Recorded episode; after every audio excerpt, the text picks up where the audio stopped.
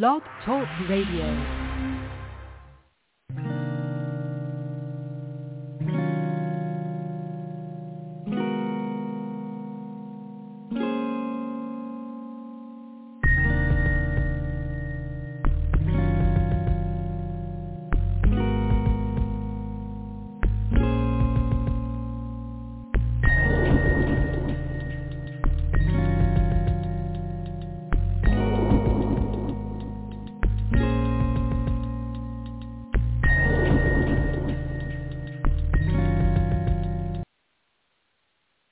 Good evening and welcome to another episode of The Sound Heart. First of all, I'd like to give thanks to God for Jesus Christ, our Savior and Lord. He is first our Savior and subsequently he is our Lord. When we submit our will to his will, then Jesus becomes our Lord. And so I want to also give thanks to God for this opportunity to meet with his people. And um, recently, I went over some of the past shows, and I always look at the stats of how many people are, are have tuned into the shows, and I've found that the old uh, shows are growing in number, and uh, so they're being listened to um, by people all around the world again, and, and I'm very appreciative of that.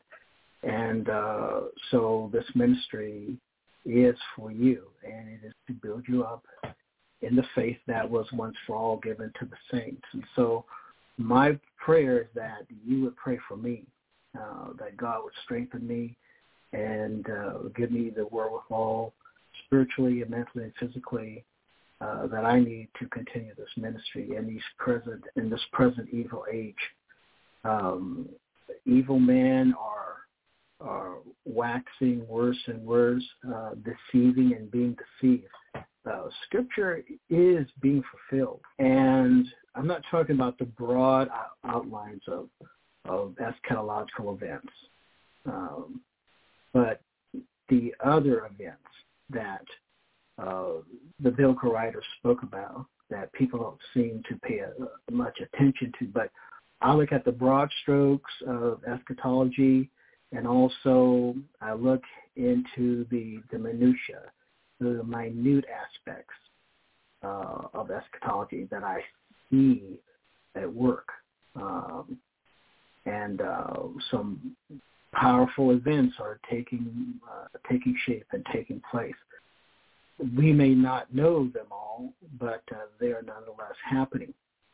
So it behooves us to be, uh, as Paul wrote in Ephesians 6, where we uh, would have the have on put on the armor of God, uh, and having done all to stand. And uh, we we have the sword of the spirit, and uh, we have prayer.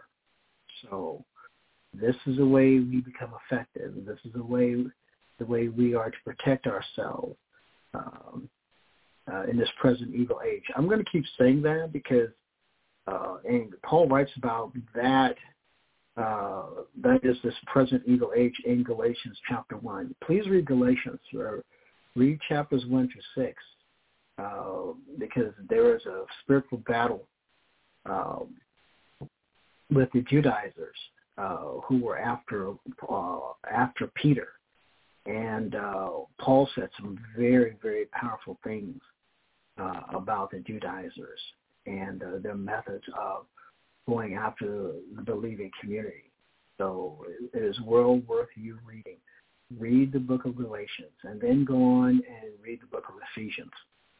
So uh, in Galatians, Paul talks about uh, the lawless one, and uh, the Judaizers would have never believed themselves to be the lawless ones, but they they were they were the lawless ones, and they were after the believers. They wanted to compromise their faith. And interestingly enough, Paul talks about how believers uh, were leaving the faith uh, after following Christ, and so the the language is is very profound that Paul uses there.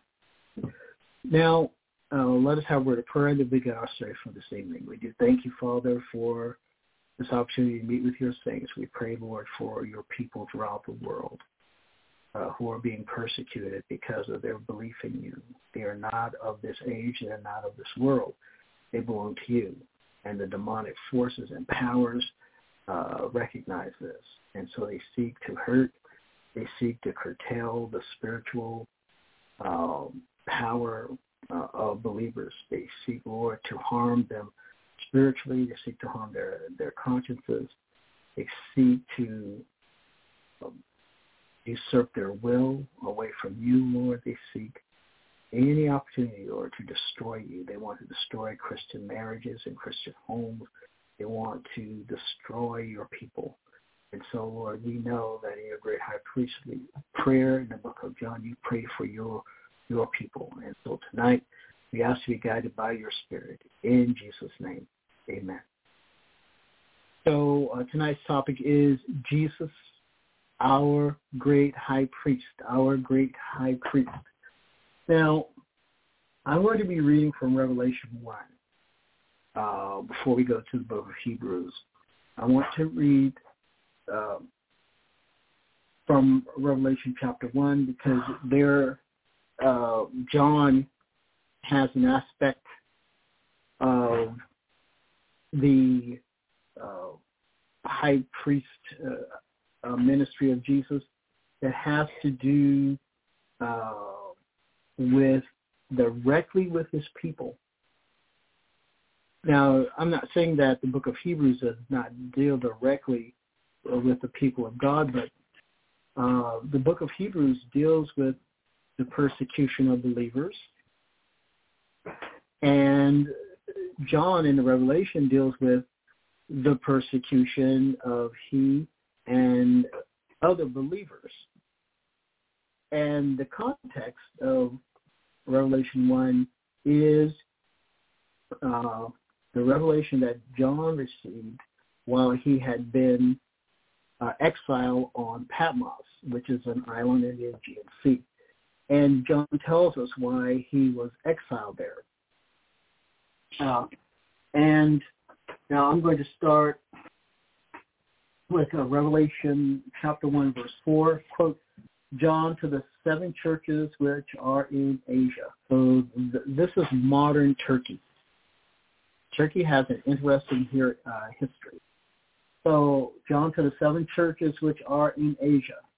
Grace to you, or charis, and peace eirene from him which is, and which was, and which is to come, and from the seven spirits which are before his throne, and from Jesus Christ, who is the faithful witness and the first begotten of the dead, or out from among the dead, and the prince of the kings of the earth, unto him that loved us and washed us from our sins in his own blood, and hath made us kings and priests unto God and his Father. To him be glory and dominion forever and ever. Amen. Now, John has already said a lot in verses 4 through 6. So, and when we take a careful look at verse 5, we, and notice that the name is Revelation, not Revelations, not plural, singular. It is the uh, apocalypse, the unveiling. So God is revealing his will um, to us, and that is how he will end this present age. Uh, in in old theology books, this was called the church age. But um, so the Revelation does talk about end times. Daniel talks about end times. Ezekiel Isaiah, Jeremiah, and the minor prophets uh, make reference to uh, to end the end times. So we need to read all these books to have a a, a real picture of of biblical eschatology. most of the books of the Bible have reference to eschatological events, that is, end time events, not just the revelation or revelation and not just the book of Daniel. But in order to understand Revelation, you need to know the book of Daniel. In order to understand the book of Daniel, you need to understand the book of Revelation. These books are, uh, are, are cornerstones, as it were, Revelation. And you also need to understand and read the Olivet Discourse uh, given by our Lord himself. So uh, John refers to Jesus as the faithful witness and the first begotten out from among the dead. Uh, so uh, he is he is the firstborn. Uh, he is the so he is the cornerstone. He is the head of the church, out from among the dead. And so uh, we have. Uh, please read First Corinthians 15. So we have the the the resurrection of Jesus. That is the snatching out. Uh, that is the the uh, the standing up of Jesus uh, out of the grave. And when Jesus was buried in that tomb, uh, he didn't lie there on that, on that stone uh, uh, because he he had swooned. Now, if you know anything about uh, that part of the world, uh, people upon death, people were buried uh, quickly because decomposition of the body began very early. So uh, the bodies were prepared, the spices, and then uh, carefully, if you had the money, uh, linen and napkins were, were traditional. So the body was washed, and then uh, uh, these fragrances were applied, and the body was wrapped. Jesus' body was carefully uh, washed, and the women took care of him, and so his body was placed in the tomb. A napkin was placed about his head, and then the rest of his body uh, was wrapped. And uh, so you can read in great detail as to how this, this was done. So there was not a single uh, shroud, as it were, that was placed over his body, as with, and I'm speaking with reference to the shroud of Turin, uh, so for forensic purposes, we know that uh, when the apostles went to the tomb and they looked in, and what did they see?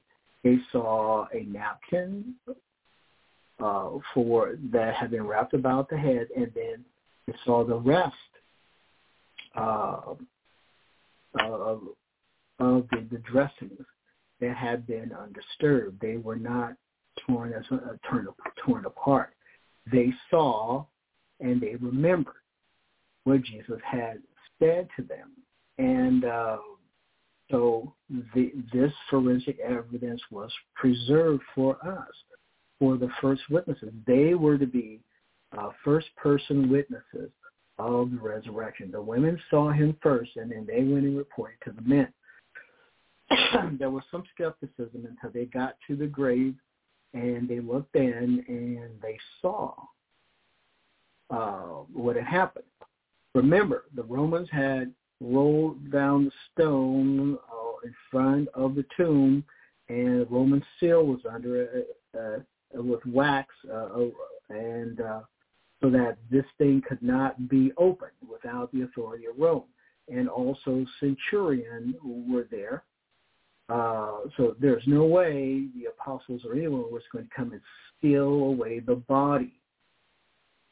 Okay. Now you need to read the four gospel accounts of uh, this event in order to to understand what happened at that point and uh, how the the centurion were affrighted by uh, the presence of these these very special beings that appeared and uh, you know they were they became as dead men. Now, this is very powerful supernatural events we need in our minds, we need in our hearts, and we must believe the account of the word. Okay, the uh, and the events were written by again first person witnesses. And So Jesus is called the faithful witness. Witness to whom? To uh, to the will of God, the mind of God, and the first begotten of the dead, the prince of the kings of the earth, the prince of the kings of the earth. Please read Psalm 2. Uh, and the, the Bible speaks very broadly about the kingship of Jesus. He is the King of kings. He is the Lord of lords. Every knee will bow and every tongue will confess that Jesus Christ, now notice the Bible doesn't say some, but every knee will bow. Every knee will bow. Every tongue will confess that Jesus is Lord to the glory of the Father. He will, uh, his lordship will be confessed. That is to agree with God. First word, homologeo, that's used in 1 John 1 9. We confess our sins. He is faithful and just to forgive us our sins and to cleanse us from, from all unrighteousness. Every knee will bow and every tongue will confess, that is, agree with God, that Jesus is Lord. This is the destiny of all beings. He is the God-man. He will uh, he will make an end of his enemies. Read Revelation 19. And he cometh, uh, John writes in, in, in Revelation 1 7, uh, John writes, he cometh with clouds, and every eye shall see him. And also, uh, they also which pierced him. This is verse 7, Revelation 1. And all kindreds of the earth will wail because of him. Even so, amen. Now he cometh with what? Uh, Paul talks about this. And he cometh with clouds of saints. Clouds. John uses the imperfect tense. Uh, the clouds kept pouring out of heaven. Clouds and clouds and clouds and clouds clouds and clouds ad infinitum of saints following Jesus.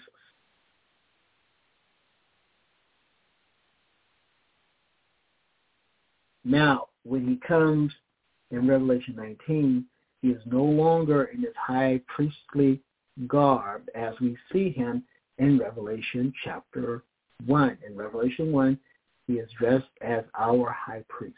Revelation 19, he is dressed as the divine warrior.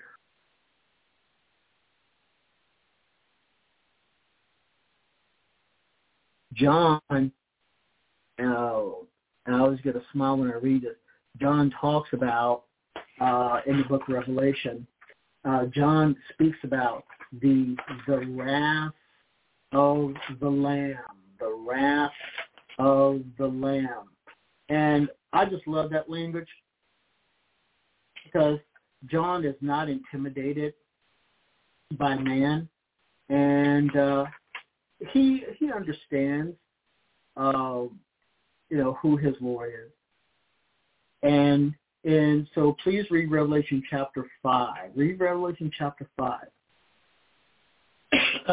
and there in Revelation five six, John wrote, and I, verse 6, quote, and I beheld and lo, in the midst of the throne and of the four beasts, and in the midst of the elders stood the Lamb, not a lamb, the Lamb as it had been slain, having seven horns. Horns denotes power. Seven horns denotes the plenitude or completion of power. Seven eyes uh, means complete completion of awareness, complete omniscience. Seven eyes, which are the seven spirits of God sent forth into all the earth. So, and uh, what we have here is the seven sealed book, and through this book, Jesus reclaims title deed, uh, title, uh, the title deed over the earth.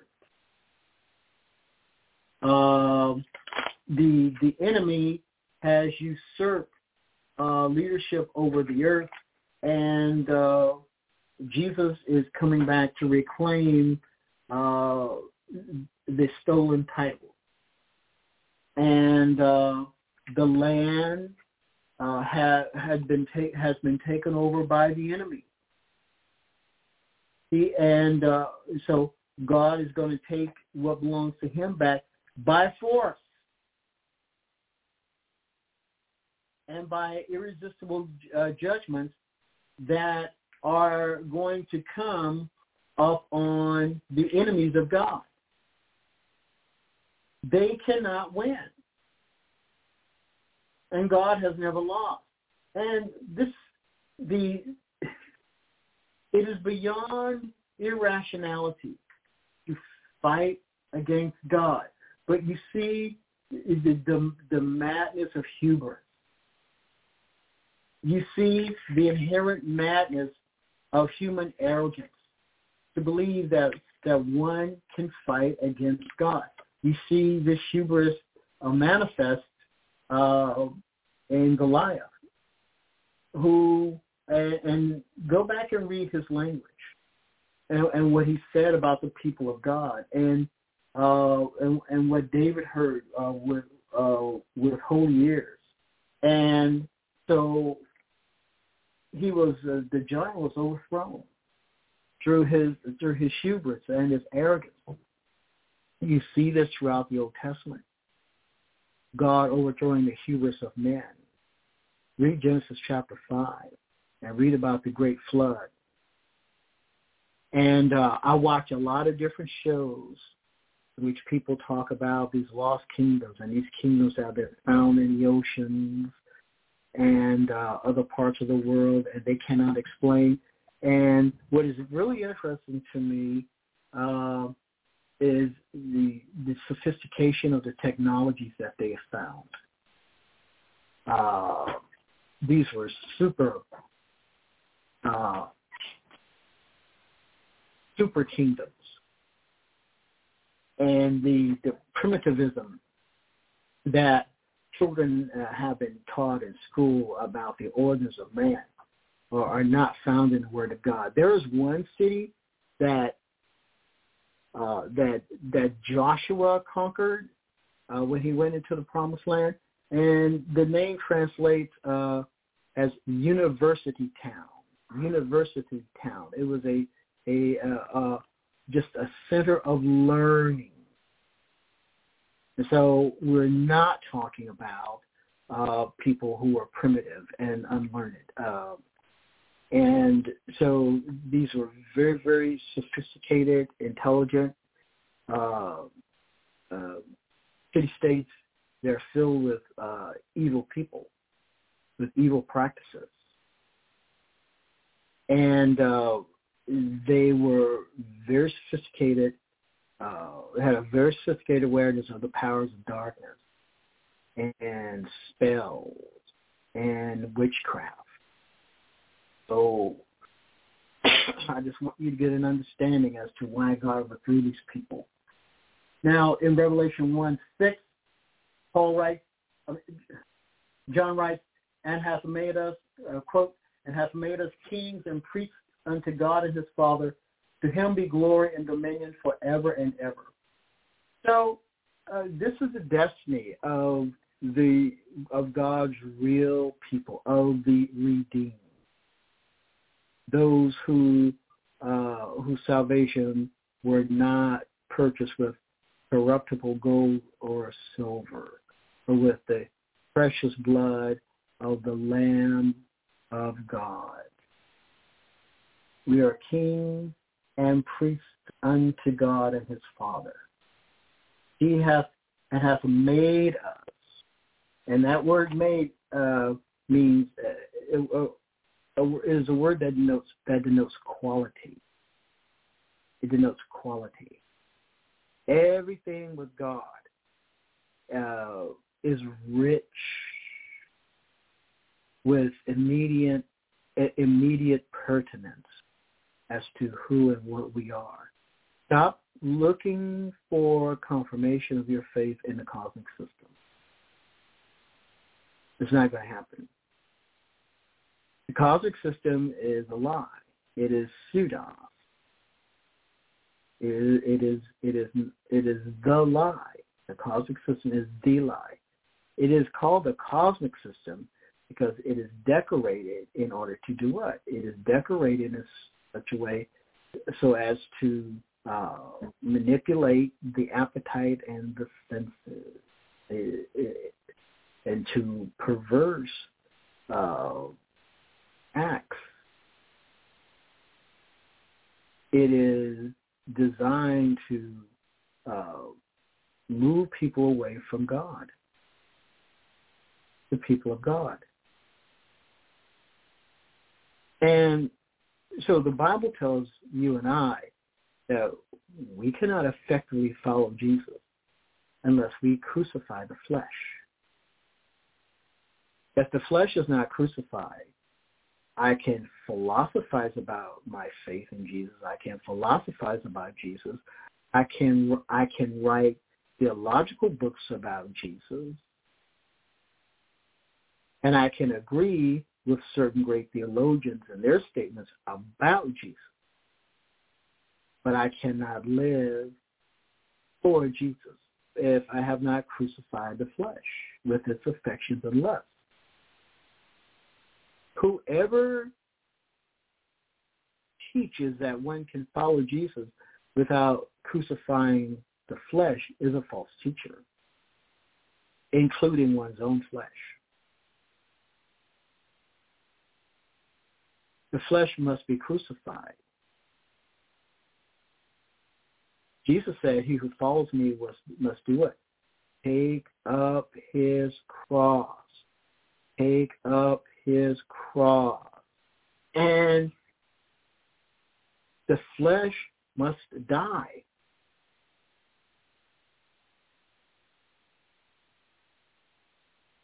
The flesh must die.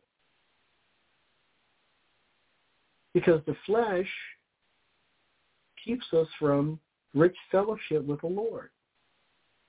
The flesh will hold my thoughts in bondage to a woman who is not mine, and I will and I will want her sexually, and she is not mine, or a man who does not belong to a wife, or, or and uh, her thoughts is uh, her thoughts are of him instead of where her thoughts should properly be. The, the woman must crucify the flesh. The man must crucify the flesh. It is only then that we will have the rich relationship with Christ that we that we can have.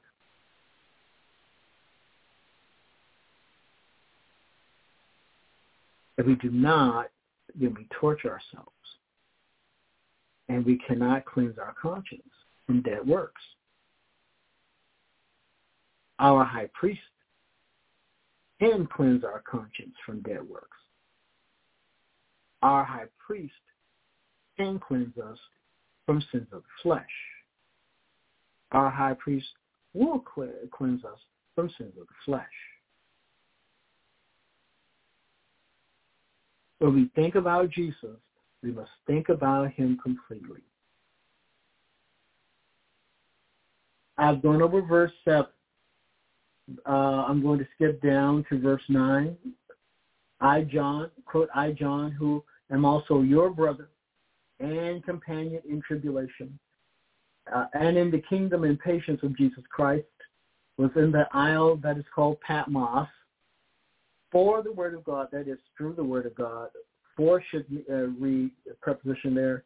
Uh, the word uh, should read dia, uh, means through, through the word of God and through the testimony of Jesus Christ. I was in the spirit. Uh, Ezekiel writes of this. Ezekiel says, I was in the spirit on the Lord's day and heard behind me a great voice as of a trumpet. I don't actually know what John means by I was in the spirit but it is a very powerful uh, state of being. Uh, and John just tells, just gives us, tells us of the phenomenon. He does not tell, give us an understanding of the essence of what of what this means. But he, John writes, I was in the spirit. So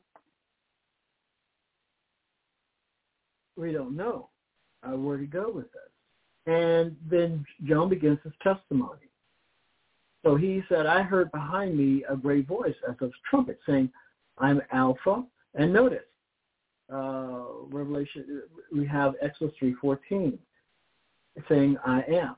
The great, uh, well, I will be what I will be. And notice, so we have uh, the pronoun uh, ego, and uh, then we have what? We have the, the, the verb am, am, I am.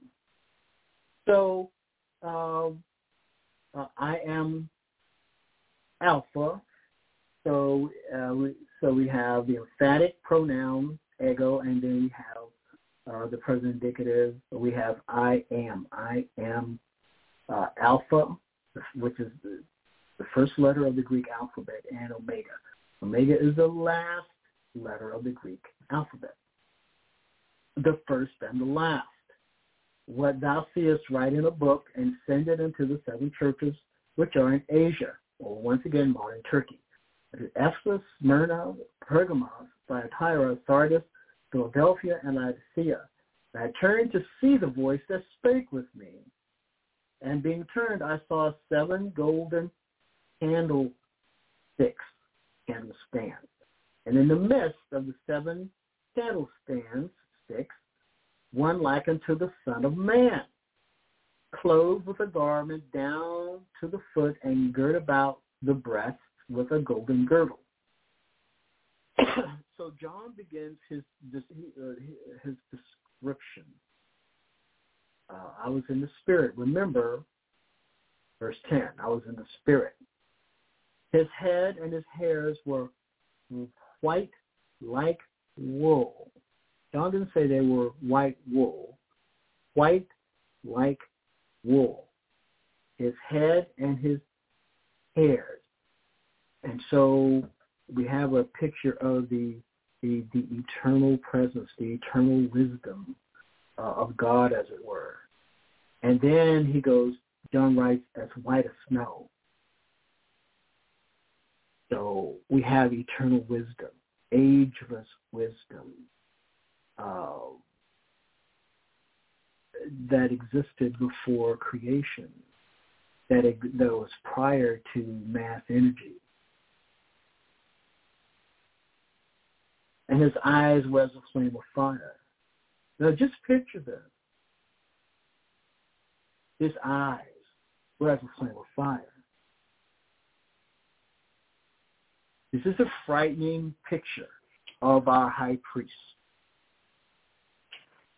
He goes on, and his feet like unto fine brass, as if burned in a furnace, and his voice as the sound of many waters. Now, First John in verse 10, John said, and I heard behind, John wrote, and I heard behind me a great voice as of a trumpet. And here in verse 15, John says, and his voice as it writes, quote, and his voice as the sound of many waters. What a compelling portrait of the Savior. And the eternal richness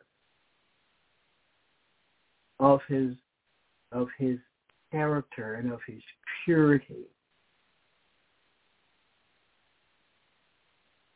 and of his insight. His feet like unto fine brass denotes judgment. Brass in the Bible is is a symbol of judgment. And remember, Jesus is here pictured as the high priest of the church. The candlestick, uh, the candlesticks represent the church.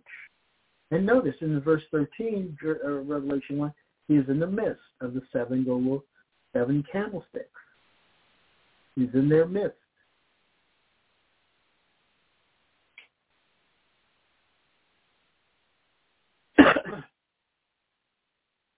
And verse 16, and he had in his right hand star.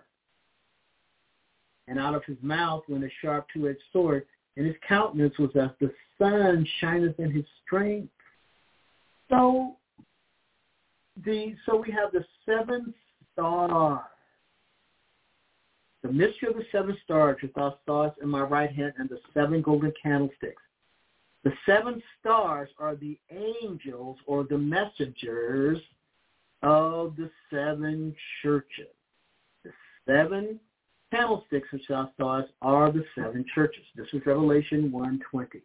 Now, so John, I'm going back up, and so John uh, talks, John says, and, and after this, uh, verse 16, out of his mouth went a sharp two-edged sword. And so now we're back to Hebrews chapter 4. Hebrews chapter 4 talks about the Word of God. Hebrews 4. So, Hebrews 4, uh, verse 12, quote, For the Word of God is living and active. That is, the Word of God is a mighty weapon. Sharper than any double-edged sword. It penetrates even to dividing uh, to dividing soul and spirit, joints and marrow. It judges the thoughts and attitudes of the heart. Nothing in all creation is hidden from God's sight. Everything is uncovered and laid bare before the eyes of him to whom we must give an account. Please listen carefully to the language. There are no secret sins, Psalm 90. There are no hidden sins. Please read the book of Leviticus. There are no secret sins. There are no hidden sins. There may be favorite sins. There may be there may be favorite sinful thoughts, but notice what we read in Hebrews 4:13. Nothing in all creation is hidden from God's sight. Thing is uncovered and laid bare before the eyes of him to whom we must give an account. What does John write about these eyes in Revelation? John says, to read these words again. Revelation 1. John says, verse 114, his eyes were as a flame of fire. Book of Hebrews, once again. Everything is uncovered Hebrews 4:13, everything is uncovered and laid bare before the eyes of him to whom we must give account. To whom we give account. The Word of God penetrates and benefits us. The Word of God stabilizes us and keeps us balanced.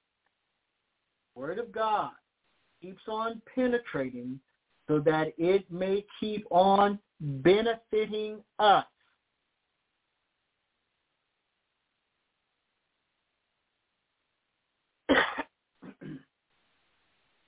Revelation 1.16, and out of his mouth went a sharp two-edged sword. That is, and here it is not the rhomphaia, it is the, uh, here it is the, the rhomphaia and which means it, this is a saber. It is a long cutlass. Um, so when the angels told Mary that a sword will pierce her heart, he was talking about this, They were on fire. That would pierce her heart because of what she would experience with regard to her beloved son.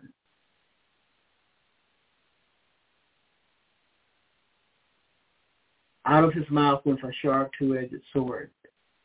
So this is John's picture of our high priest.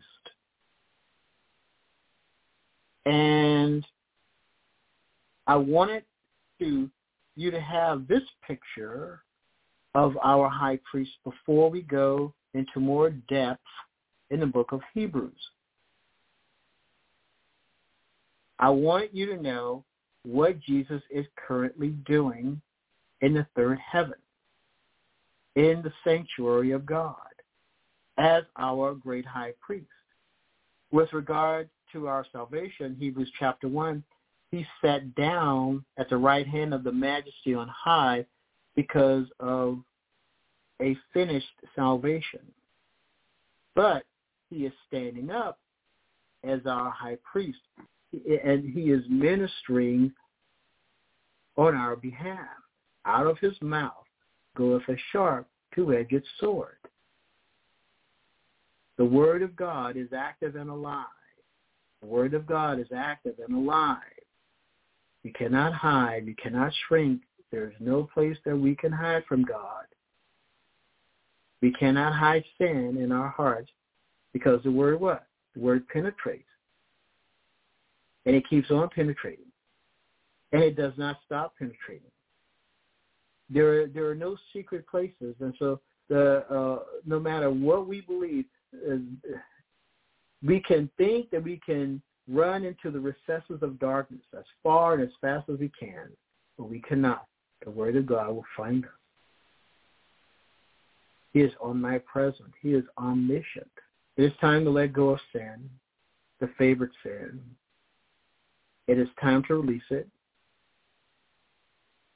It is time to confess and to get back into fellowship with God.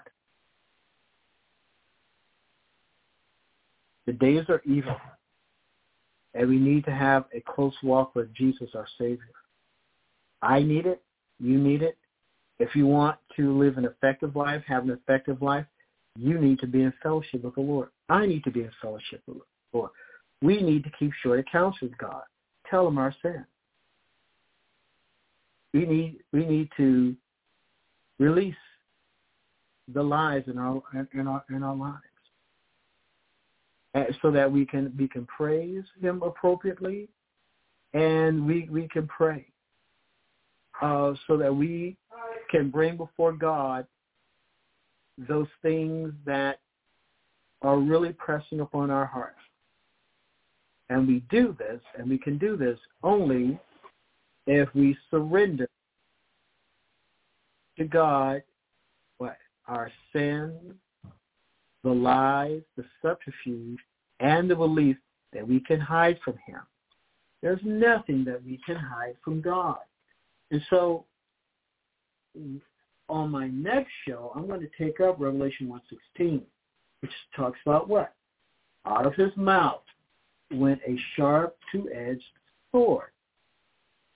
We're going to uh, deal with this in more detail and talk about the word that penetrates so that it can benefit us and the word that keeps on penetrating so that it can, it can keep on benefiting us. This is the work of our great high priest. And this is why his ministry on our behalf is so effective. We do not need a psychotherapist. We do not need a psychologist. We need Jesus. These people are unenlightened with regard to spiritual matters. Why would we take spiritual matters to persons who are not trained to understand spiritual matters? It is counterproductive. It is counterintuitive. It, Jesus is our high priest. Good evening, and may God bless you.